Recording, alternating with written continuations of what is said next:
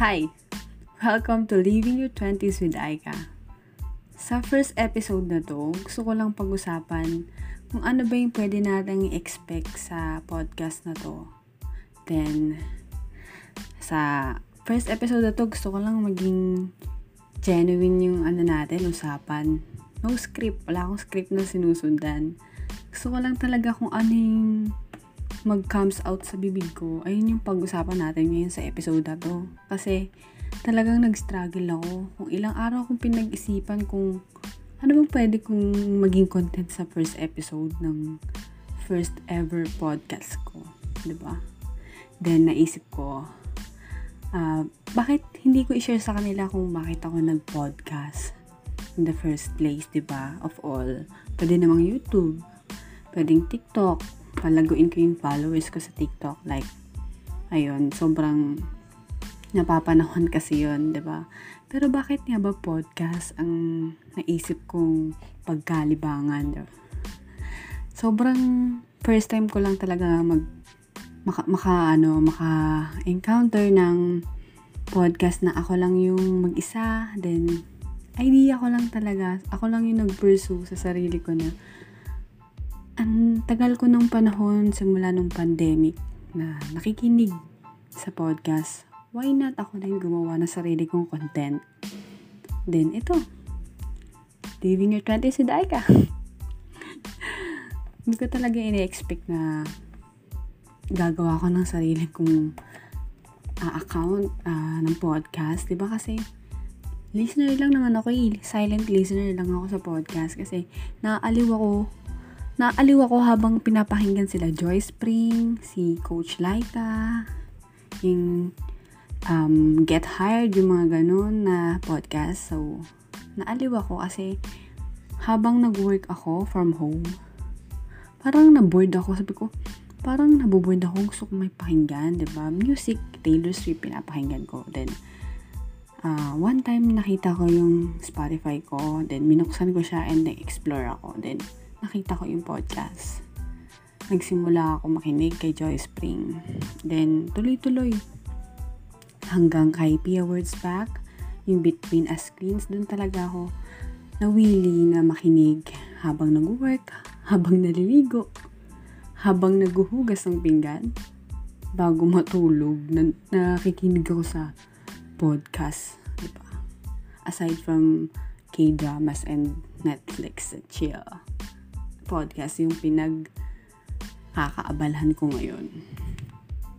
Yun yung reason bakit ako gumawa ng podcast.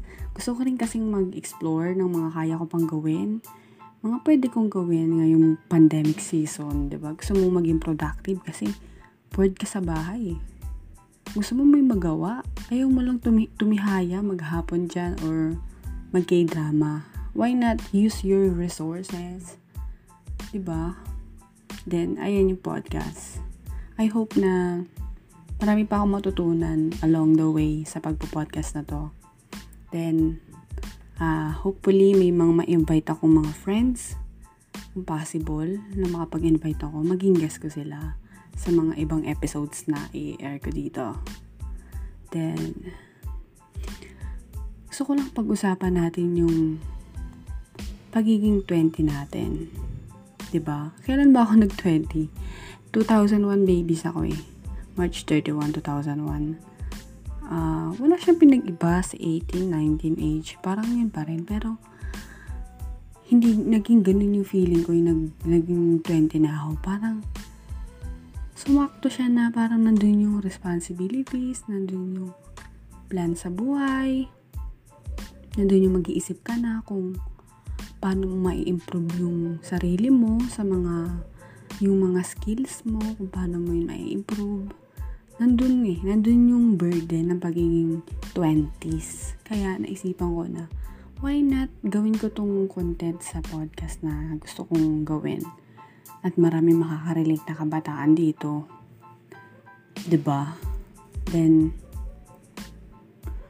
gusto ko rin uh, mag-expect dito sa podcast na to about sa new lifestyle natin this pandemic. Ano nga ba yung naging lifestyle natin this pandemic? At ano yung lifestyle natin bago mag-pandemic, ako nung bago mag-pandemic, sobrang busy sa school, busy sa work. Kasi working student ako dati sa McDonald's sa SM. Pagkatapos ko sa school, pupunta ako sa work. Minsan, work muna bago school. Ganun yung naging lifestyle ko sa bahay, sa church, ayun. Pero pandemic happens, lahat tayo nasa bahay eh. Lahat tayo nasa bahay.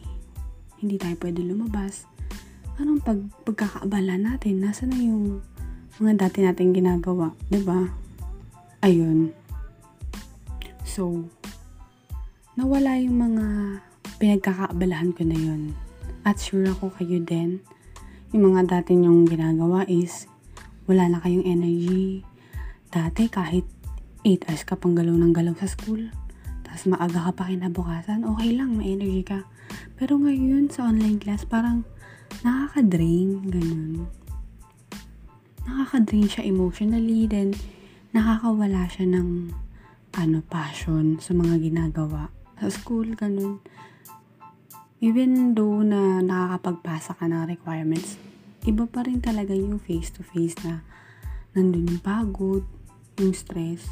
As, as in, physical mong katawan pagod, pero okay ka. Yung mental health mo okay.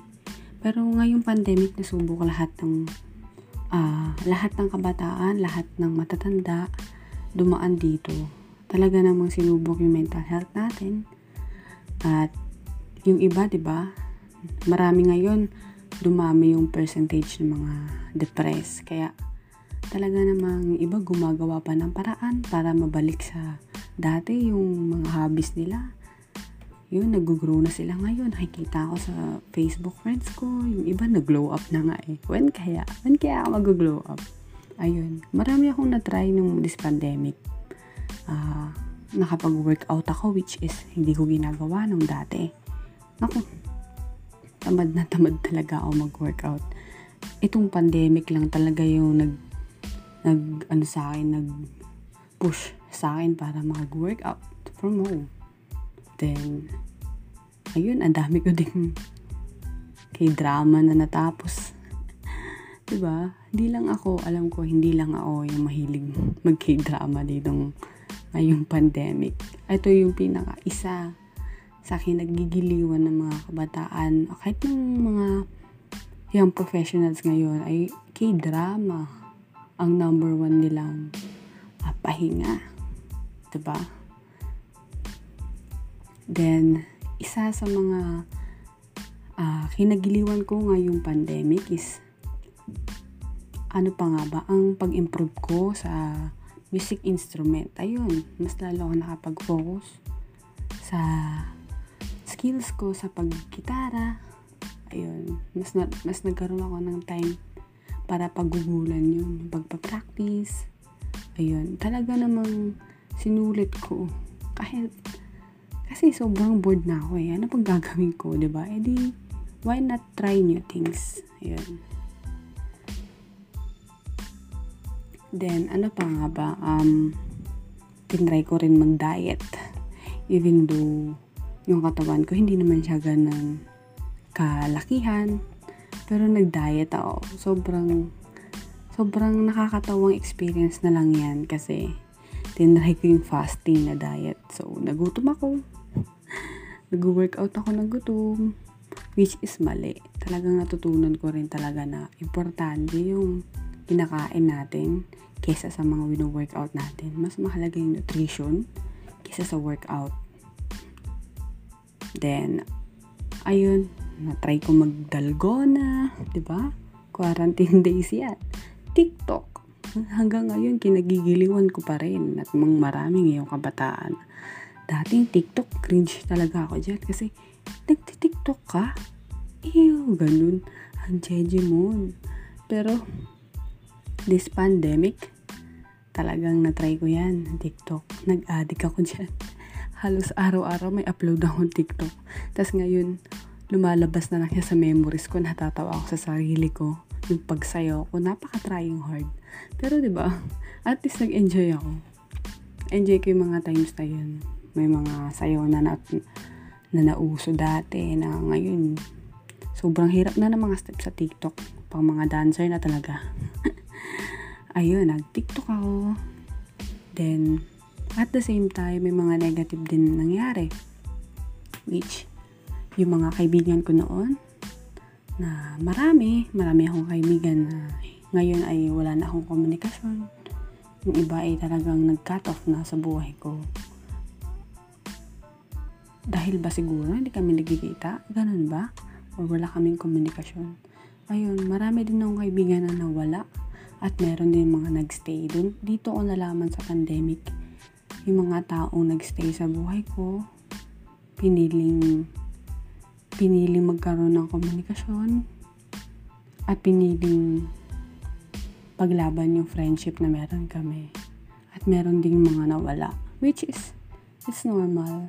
Nangyayari yan. Sa paglaki natin, nababawasan tayo ng mga kaibigan. At may mga dumadagdag din. Pero ang mahalaga dun is, ano yung natutunan mo dun sa pangyayari na yun. So, ayun. Ito, isa yun sa mga gusto kong i-expect nyo sa podcast na to, Living Your 20s with Aika. Marami pa tayong pwedeng pag-usapan. Pwede kayong mag-suggest, itag nyo yung, itag nyo ako sa ano, Instagram. May page tong Living Your 20s with Aika sa, sa Instagram. Then, pwede kayong mag-suggest kung anong gusto nyo topic natin na pag-usapan. Pag-usapan natin yan. Dito sa Living Your 20s with Aika. Salamat!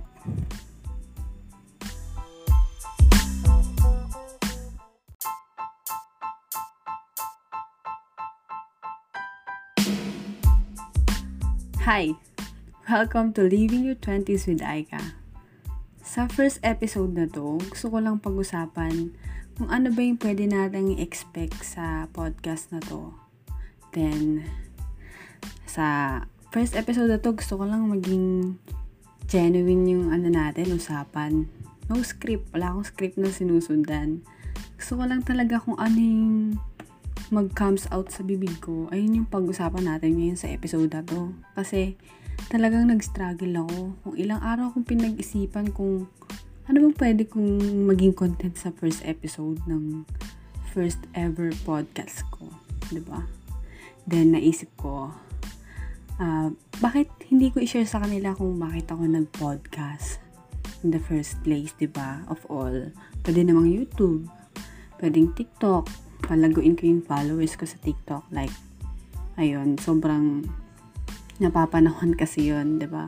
Pero bakit nga ba podcast ang naisip kong pagkalibangan?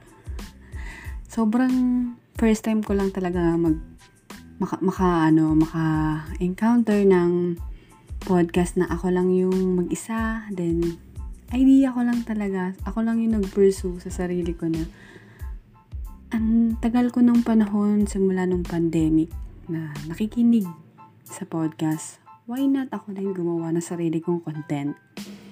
Then, ito. Living your 20s with Aika. Hindi ko talaga ini-expect na gagawa ko ng sarili kong uh, account uh, ng podcast. Diba kasi listener lang naman ako eh. Silent listener lang ako sa podcast kasi naaaliw ako Naaliw ako habang pinapakinggan sila Joy Spring, si Coach Laika, yung um, Get Hired, yung mga ganun na podcast. So, naaliw ako kasi habang nag-work ako from home, parang na-bored ako. Sabi ko, parang nabuboard ako. Gusto ko may pakinggan, ba diba? Music, Taylor Swift, pinapakinggan ko. Then, uh, one time nakita ko yung Spotify ko. Then, minuksan ko siya and explore ako. Then, nakita ko yung podcast. Nagsimula ako makinig kay Joy Spring. Then, tuloy-tuloy. Hanggang kay Pia Words Back, yung Between Us Screens, dun talaga ako nawili na makinig habang nag-work, habang naliligo, habang naguhugas ng pinggan, bago matulog, na, nakikinig ako sa podcast. Diba? Aside from K-dramas and Netflix and chill podcast yung pinag kakaabalahan ko ngayon. Yun yung reason bakit ako gumawa ng podcast. Gusto ko rin kasing mag-explore ng mga kaya ko pang gawin, mga pwede kong gawin ngayong pandemic season, di ba? Gusto mo maging productive kasi bored ka sa bahay. Gusto mo may magawa. Ayaw mo lang tumi- tumihaya, maghapon dyan, or mag-k-drama. Why not use your resources? Di ba? Then, ayan yung podcast. I hope na marami pa akong matutunan along the way sa pagpo-podcast na to. Then, uh, hopefully may mga ma-invite akong mga friends kung possible na makapag-invite ako, maging guest ko sila sa mga ibang episodes na i-air ko dito. Then, gusto ko lang pag-usapan natin yung pagiging 20 natin. 'Di ba? Kailan ba ako nag-20? 2001 babies ako eh. March 31, 2001. Uh, wala siyang pinag-iba sa 18, 19 age. Parang yun pa rin. Pero, hindi naging ganun yung feeling ko yung nag, naging 20 na ako. Parang, sumakto siya na parang nandun yung responsibilities, nandun yung plan sa buhay, nandun yung mag-iisip ka na kung paano mo mai-improve yung sarili mo sa mga yung mga skills mo, kung paano mo yun mai-improve. Nandun eh, nandun yung burden ng pagiging 20s. Kaya naisipan ko na, why not gawin ko tong content sa podcast na gusto kong gawin at marami makakarelate na kabataan dito. 'Di ba? Then gusto ko rin uh, mag-expect dito sa podcast na to about sa new lifestyle natin this pandemic. Ano nga ba yung naging lifestyle natin this pandemic? At ano yung lifestyle natin bago mag-pandemic? Ako nung bago mag-pandemic, sobrang busy sa school, busy sa work. Kasi working student ako dati sa McDonald's sa SM. Pagkatapos ko sa school, pupunta ako sa work. Minsan, work muna bago school. Ganun yung naging lifestyle ko sa bahay, sa church, ayun. Pero pandemic happens, lahat tayo nasa bahay eh. Lahat tayo nasa bahay. Hindi tayo pwede lumabas. Anong pag pagkakaabala natin? Nasa na yung mga dati nating ginagawa, ba? ayun. So, nawala yung mga pinagkakaabalahan ko na yun. At sure ako kayo din, yung mga dati nyong ginagawa is, wala na kayong energy. Dati kahit 8 hours ka pang galaw ng galaw sa school, tapos maaga ka pa kinabukasan, okay lang, may energy ka. Pero ngayon sa online class, parang nakaka-drain, ganun. Nakaka-drain siya emotionally, then nakakawala siya ng ano, passion sa mga ginagawa. Sa school, ganun. Even though na nakakapagpasa ka ng requirements, iba pa rin talaga yung face-to-face na nandun yung pagod, yung stress. As, as in, physical mong katawan pagod, pero okay ka. Yung mental health mo okay. Pero ngayong pandemic, nasubok lahat ng uh, lahat ng kabataan, lahat ng matatanda, dumaan dito. Talaga namang sinubok yung mental health natin. At yung iba, 'di ba? Marami ngayon dumami yung percentage ng mga depressed. Kaya talaga namang iba gumagawa pa ng paraan para mabalik sa dati yung mga hobbies nila. Yun, nag-grow na sila ngayon. Nakikita ko sa Facebook friends ko, yung iba nag-glow up na nga eh. When kaya? When kaya ako mag-glow up? ayun, marami akong na-try nung this pandemic. Uh, nakapag-workout ako which is hindi ko ginagawa nung dati. Naku, tamad na tamad talaga ako mag-workout. Itong pandemic lang talaga yung nag nag ano sa akin, nag push sa akin para mag-workout from home. Then, ayun, ang dami ko ding kay drama na natapos. 'Di ba? Hindi lang ako, alam ko, hindi lang ako yung mahilig mag-k-drama ditong ngayong pandemic. Ito yung pinaka isa sa akin nagigiliwan ng mga kabataan, kahit ng mga young professionals ngayon ay k-drama ang number one nilang uh, pahinga. Diba? Then, isa sa mga uh, kinagiliwan ko ngayong pandemic is ano pa nga ba ang pag-improve ko sa music instrument. Ayun, mas lalo ako nakapag-focus sa skills ko sa paggitara. Ayun, mas, na, mas nagkaroon ako ng time para pagugulan yun, pagpa-practice. Ayun, talaga namang sinulit ko. Kahit, kasi sobrang bored na ako eh. Ano pag gagawin ko, ba diba? E di, why not try new things? Ayun. Then, ano pa nga ba? Um, tinry ko rin mag-diet. Even though, yung katawan ko, hindi naman siya ganang kalakihan. Pero nag-diet ako. Sobrang, sobrang nakakatawang experience na lang yan kasi tinry ko yung fasting na diet. So, nagutom ako. Nag-workout ako ng gutom. Which is mali. Talagang natutunan ko rin talaga na importante yung kinakain natin kesa sa mga wino-workout natin. Mas mahalaga yung nutrition kesa sa workout. Then, ayun, na-try ko magdalgona, di ba? Quarantine days yan. TikTok. Hanggang ngayon, kinagigiliwan ko pa rin at mga maraming ngayong kabataan. Dating TikTok, cringe talaga ako dyan kasi nagti-TikTok ka? Ew, ganun. Ang jeje mo. Pero, this pandemic, talagang na-try ko yan, TikTok. Nag-addict ako dyan. Halos araw-araw may upload akong TikTok. Tapos ngayon, lumalabas na lang siya sa memories ko. Natatawa ako sa sarili ko. Yung pagsayo ko, napaka-trying hard.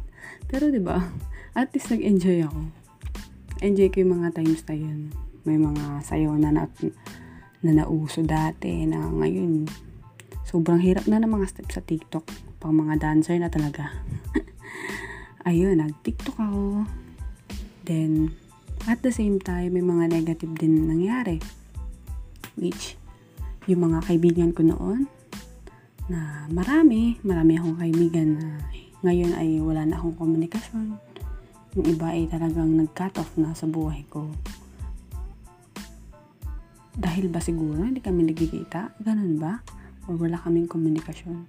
Ayun, marami din akong kaibigan na nawala at meron din mga nagstay dun. Dito ko nalaman sa pandemic, yung mga taong nagstay sa buhay ko, piniling piniling magkaroon ng komunikasyon at piniling paglaban yung friendship na meron kami. At meron ding mga nawala. Which is, it's normal. Nangyayari yan. Sa paglaki natin, nababawasan tayo ng mga kaibigan at may mga dumadagdag din. Pero ang mahalaga dun is, ano yung natutunan mo dun sa pangyayari na yun. So, ayun. It, isa yun sa mga gusto kong i-expect nyo sa podcast na to, Living Your 20s with Aika. Marami pa tayong pwedeng pag-usapan. Pwede kayong mag-suggest, itag nyo yung, itag nyo ako sa ano, Instagram. May page tong Living Your 20s with Aika sa sa Instagram. Then, pwede kayong mag-suggest kung anong gusto nyong topic natin na pag-usapan. Pag-usapan natin yan dito sa Living Your 20s with Aika. Salamat!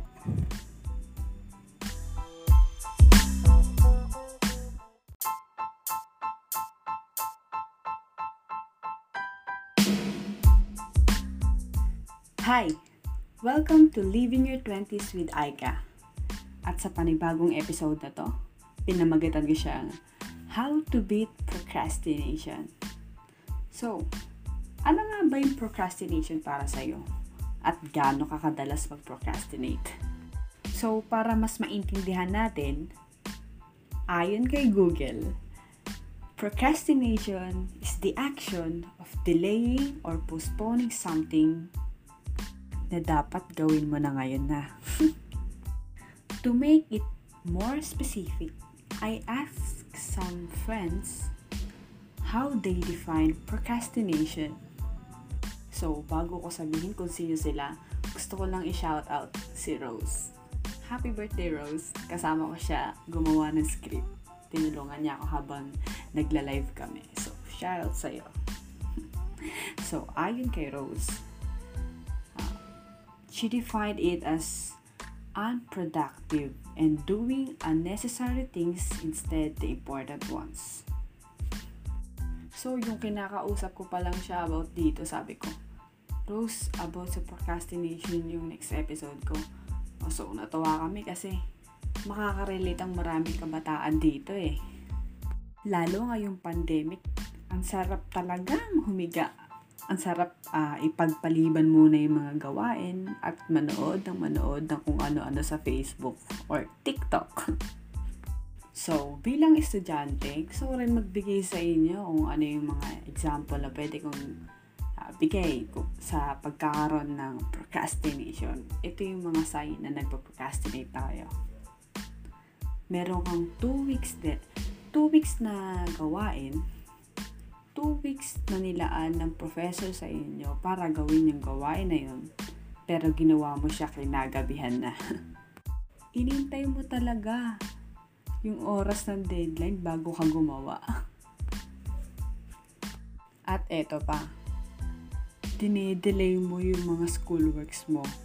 Instead, naglalaro ka ng video games, ML, COD, K-drama, imbis gawin agad yung task na binigay sa'yo para sa huli hindi ka mag-cram.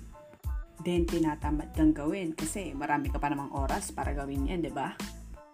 Pero ano nga ba yung madalas na nadudulot sa atin ng procrastination? Una, of course, cramming. Pressure. Stress. At syempre, kapag stress ka, iritado ka sa lahat ng bagay. Kapag nagkakaram ka, di ba, as a student, napaka-relate talaga ako dyan eh. Sobrang ayoko yung nagkakaram ako ayoko na nape-pressure ako kasi hindi ko nagagawa yung best ko sa bagay na yun. And then, doon nagsisimula yung stress sa lahat ng bagay, naiirita ka din. Kasi nga, may hindi ka pa natatapos eh, imbis natapos mo siya on time. Pili mo siyang tapusin kapag malapit na yung deadline. That is procrastination. So, another thing na nafe-feel ko as a student disappointment sa aking sarili. Feeling ko ang unproductive ko. Bakit ko to pinagpawalang bahala na? Sobrang nakaka-disappoint kasi ano bang ginawa ko the entire week? Ayun, puro pagsisisi na lang. At pagtatanong ko, ano nga ba yung ginawa ko? Then, sobrang negative talaga ng epekto niya sa akin emotionally. So, ngayong pandemic, sobrang naapektuhan talaga yung routine nating mga kabataan eh. Lalo kapag schoolwork. Diba? Bago mag-pandemic, sobrang passionate natin sa lahat ng ginagawa natin. Lahat on time. Lahat active tayo. Pero ngayong pandemic, mas lalong nag-level up yung katamaran. mas lalo tayong tinamad sa mga gawain, lalo sa school at puro reklamo na lang. Pero guys, ito ang motto namin magrereklamo pero magpapasa. Napansin nyo ba, ngayong online class, parang yung mga gawain na binibigay ng professor sa amin, parang wala na din yung excitement, yung passion para gawin yun, yung specific task na yun. Nawawala na tayo ng uh, gana, kailan sisimulan, kasi may mamaya naman, may Google naman, And sobrang hindi talaga yun healthy sa atin, mga kabataan. Kailangan natin yung magpapatibok sa puso natin, yung magbibigay sa atin ng excitement, yung magkakaroon tayo ng rason para gumising. Pero ngayong pandemic, nawala lahat ng yun. Hindi ko alam kung ako lang, pero sure ako, may mga makikinig dito na makaka-relate sa mga sinasabi ko. So, ano po ba yung mga dahilan bakit tayo nagpo-procrastinate? Isa dyan is walang deadline. Wala tayong sinusunod na deadline kaya komportable tayo na kahit kailan natin siya gawin, makapasa natin siya.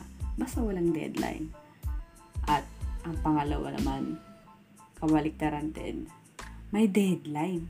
Kaya alam natin eh, oh, sa araw na to, ganitong oras ipapa, ipapasa yung assignment So, kinagabihan ko na lang siya gawin. Madali lang naman yan.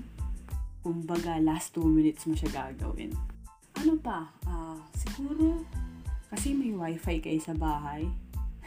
Kaya distracted ka lang talaga. sa mga social media, sa TikTok, sa IG, na-scroll mo na lahat, pero yung gawain mo, di mo pa rin nagagawa. Kaya ang ginagawa ko talaga minsan para ma-avoid ko yung procrastination. Inuuna kong ibuklat yung notebook ko, tignan ko lahat ng mga pending kong gawain bago o mag-scroll sa kahit anong social media account. So, isa pa sa mga sign na nagko-procrastinate ka, hindi mo man ito na halata, pero it, it makes sense din talaga yung bigla kang naglilinis ng kwarto, napapansin mo yung labahin mo, napapansin mo yung hugasan ng pinggan bago ka gumawa ng lahat ng assignment. For example, gagawa ka ng assignment, uupo ka na, may ballpen ka na, napansin mo yung higaan mo hindi maayos pala Then, sige, pagkatapos ko magpitin lahat ng kumot at unan ko, gagawa na ako assignment. Then, ayan, tapos mo na yung tiklopin lahat. Yun. Then, napansin mo, parang ang gulo ng kwarto ko. Parang kailangan ko muna siya linisin para makapag-focus ako, di ba? Ganun. Hanggang sa nalinis mo na lahat ng nasa paligid mo, pero ni isa wala ka pa nasimulan sa dapat mong gawin.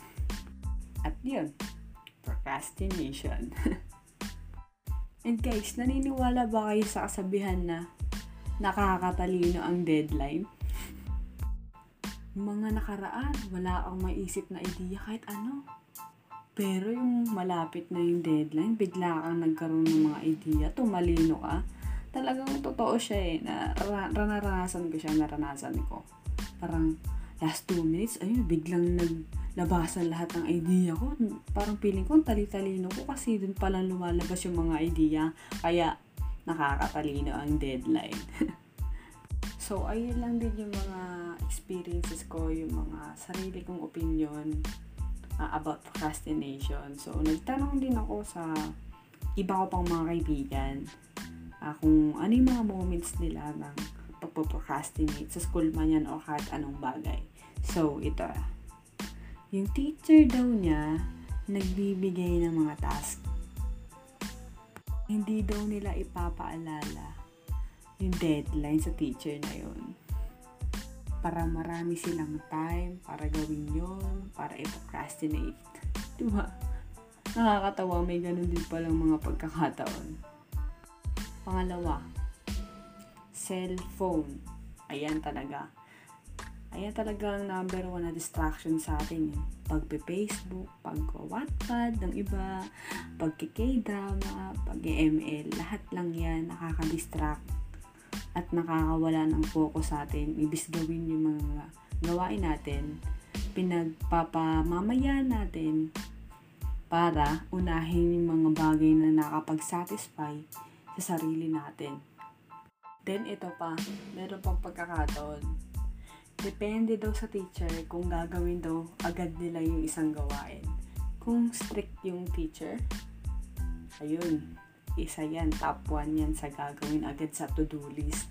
Pero kung alam mong mabait yung teacher, sige, okay lang nga kahit medyo huli natin, which is mali. Kasi 'di ba, inaabuso natin yung kabaitan sa atin ng professors natin. Dapat hindi ganun. Very wrong 'yon. Red flag kung meron mang depende sa teacher, meron din sa depende sa friends kung gagawin. Ito, uy, nakagawa ka na ba ng assignment dito? Sabi niya, ay, hindi pa eh. Ikaw, ay, hindi pa rin. Sige, mamaya na natin gawin. ML muna tayo. ba? Diba? Sobrang nakaka-relate yung iba dyan. So, dapat layuan natin yung mga ganung bagay kung gusto natin maging productive or gusto natin ma-improve pa yung sarili natin kung alam naman natin hindi makakatulong sa pagiging productive natin, layuan na natin or iwasan natin pa konti-kunti kahit papano. So, dahil dyan, magbibigay lang ako ng mga tips para maiwasan natin yung procrastination. Tip number one, set your priorities. Ayan, napakaganda niyan. Isipin mo kung ano yung ba dapat yung mga bagay na inuuna mo. Ano yung goal mo sa araw na to? Ano yung nilagay mo sa to-do list mo para gawin ngayong araw na to. Magkaroon ka ng prioridad kasi kapag wala ka nun, wala talagang direksyon yung gagawin mo sa buong mag-apon at ayun, masisira lang din yung schedule na ginawa mo kung di mo bibigyan ng uh, prioridad yung mga bagay-bagay. Maganda rin talaga yung meron kang mga priorities, ba? Kasi ayun yung mga uunahin mo. Yung mga bagay na inuunan mo, alam mo yun yung magtutulong sa'yo para mag-grow ka. Kaya nga binibigyan mo siya ng prioridad yung pag-aaral natin, yung family natin, yung friendship natin. nag invest tayo din ng oras. ba? Kasi alam natin, dun tayo mag-grow. Kaya, sobrang napakahalaga na meron tayong priorities. Sa bahay man yan, sa school, sa work, lahat. Tip number two, gawin mo yung pinakamalapit na deadline. Sa lahat ng listahan mong pagkahaba-haba na yan na gagawin, tignan mo yung pinakamalapit na deadline na ipapasa. Then, unahin mo yun. So, merong ang natapos, di ba? Kahit papaano. Or, kung ayaw mo naman ng ganun, edi balik ta rin natin. Yung pinakamahirap na task, yung pinakamahirap na subject, ay yun yung unahin mo para uh, sa mga susunod na araw, na mga schedule mo, yung mga gagawin mo na lang is gamay mo na 'di ba? Kumbaga mga minors na lang 'yan. Uunahin mo yung mahirap para sa mga following days. Yung gagawin mo is hindi na ganun kabigat. Pangatlo, nagising sa umaga. Anong dapat gawin? Mag-cellphone? Hindi. Gawin mo yung mga bagay na alam mong dapat unahin tulad ng kung nagpe-pray ka, mag-pray ka, pasalamat ka sa Lord. Lord, thank you kasi ginising mo ako ngayong araw na to buhay ako. Then, mag-meditate ka kung gusto mo. Affirmation, ang ganda ko. Magiging productive ako yung araw na to. Masipag akong estudyante. Hindi ako nagpo-procrastinate. ba? Diba? Maligo. Napakahalaga niyan. Maligo ka sa umaga para gising agad yung diwa mo, 'di ba? Meron ka agad uh, excitement, meron ka agad gana para gawin yung mga bagay-bagay na sinit mo para sa araw na yun. Then, kumain ka ng almusal mo. Napakahalaga na may laman yung chan mo bago mo simulan yung araw na to. Ah, madalas kasi sa mga kabataan yun, hindi na nag-aalmusal eh. Gigising, tanghalian na. So, wala ka talaga sa mood. Pangit yung mood mo buong mag-araw pag ganun yung setup mo. So, nire-recommend ko na gumising kayo ng maaga, uh, mag-meditate kayo, affirmation, maligo, mag-toothbrush o kaya kumain. 'Di ba? Magkape. Tumulala ka ng mga 10 minutes. Okay lang 'yan. At least binigyan mo 'yung sarili mo ng time para uh, ayun, simulan 'yung araw mo sa maganda, sa positive. Ba? Then ano yun eh, susunod na 'yan, 'yung mga bagay-bagay. Susunod na yan sa plano mo kapag sinimulan mong tama yung umaga mo. Tama ba? Isa pa. Ito, ginawa ko to. To-do list. Ilista mo lahat ng mga dapat mong gawin. Then, bago ka matulog, i-check mo lahat kung nagawa mo ba yung mga bagay na yun. Sobrang satisfying yan, ha? Ginawa ko yan. Sabi ko, ginawa ko, um, nagpaligo ako ng aso. Ginawa ko yung assignment na to. Naglinis ako ng kwarto.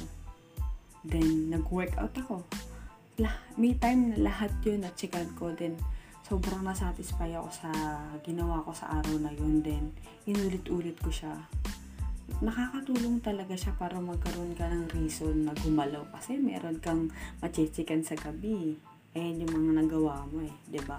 kaya I recommend din na to-do list next ano pa ano sa tingin nyo layo ang cellphone turn off mo yan, te. Avoid ang Facebook, Instagram, TikTok, Twitter, lahat na kung may gagawin ka na assignment. Sobra, sobrang hirap niyan para sa mga kabataan kasi sobrang distracted tayo sa mga social media natin. Ako, guilty ako dyan eh. Minsan, pag 5 minutes, may nagsusulat ako parang automatic na mag-check ako ng cellphone para i-check kung may nag-heart na ba sa story ko. Parang ganun. So, ang isa sa mga matitip ko rin sa sarili ko to, at sa inyo na rin, ilayo niyo muna yung cellphone niyo sa inyo hanggat maaari. Hanggat kaya niyo, huwag niyo i-check. Huwag nyo titignan kung may nag-chat kasi wala naman yung chat sa inyo. Charot! Then, ayun, di mo mamalayan, namamalayan. Tapos mo na yung ginagawa mo, di ba? Kung may laptop ka, huwag mo buksan yung messenger na tab. Kundi yung mga kailangan mo lang para sa ginagawa mo yun. Sobrang laking tulong yan para mag-avoid time procrastination. Lalo na yung TikTok, sobrang laking distraction yan talaga. Mag-scroll ka lang dyan, ubos na yung oras mo. So, kung nakikita mo na naman yung sarili mo, na-realize mo na hawak mo na naman yung cellphone mo habang gumagawa ka ng specific task, ilayo mo na yan, girl. Ilayo mo na yan. Next. Effective time management. Yan. Napakahalaga na meron tayong time management. Kung wala ka yan, kung nasira mo yung time management mo, ibalik mo yan, girl. Sinasabi ko sa'yo, kailangan mo ng time management para ma-avoid mo yung procrastination. Ano pa? Paano ba mag uh, manage yung time? Uh, napakahalaga na meron tayong study break sa lahat ng mga ginagawa natin. Halimbawa, sa isang assignment. Sobrang isang oras ka na, dalawang oras gumagawa.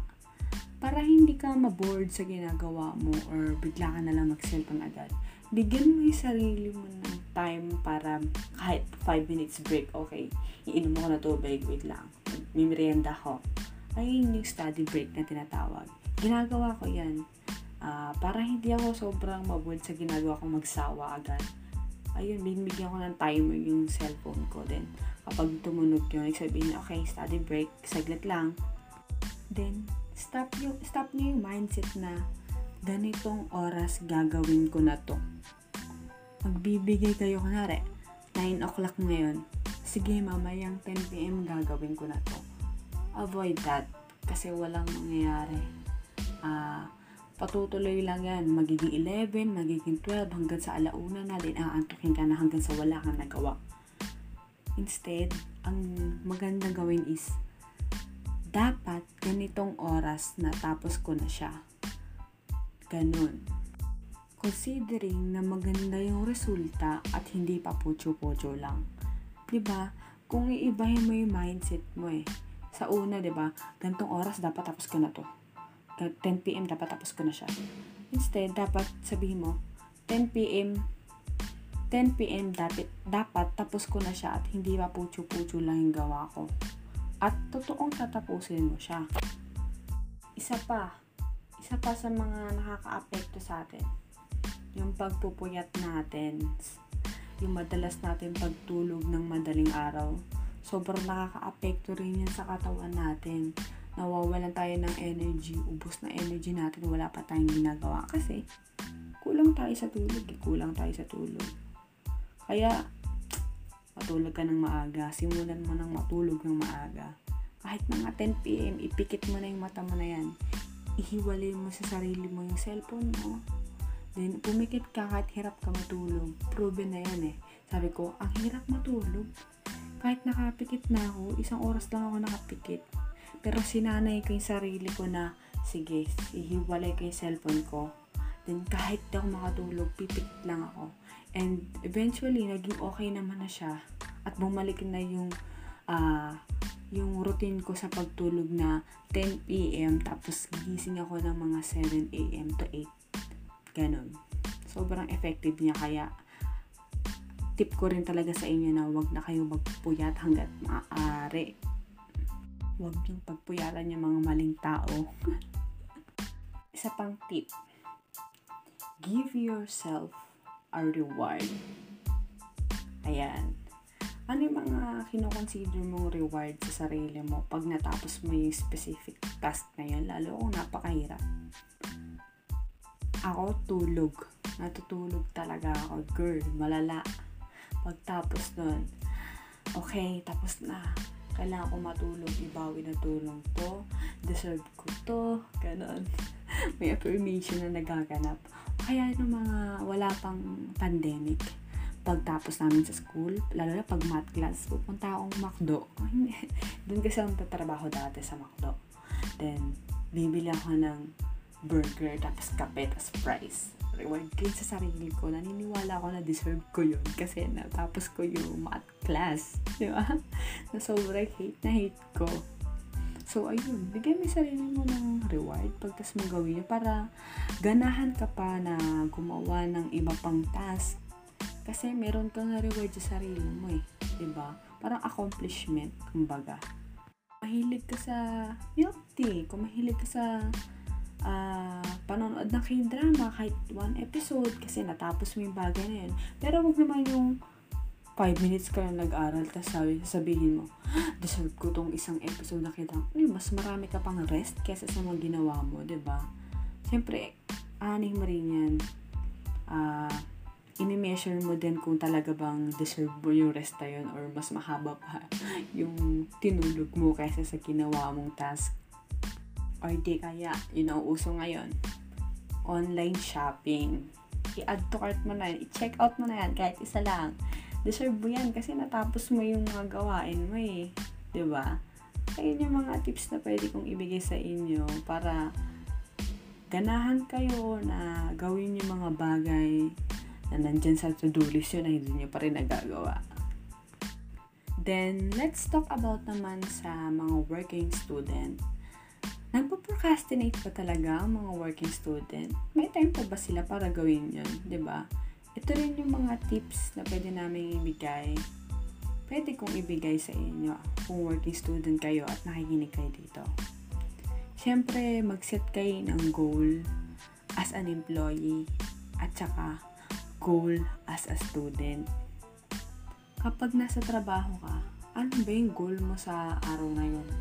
employee ka, isipin mo, uh, pinapasahod ka ng employer mo. So, yung, yung effort, yung participation, yung performance, ayun yung priority mo sa araw na yon Bigyan sila ng service na deserve nila.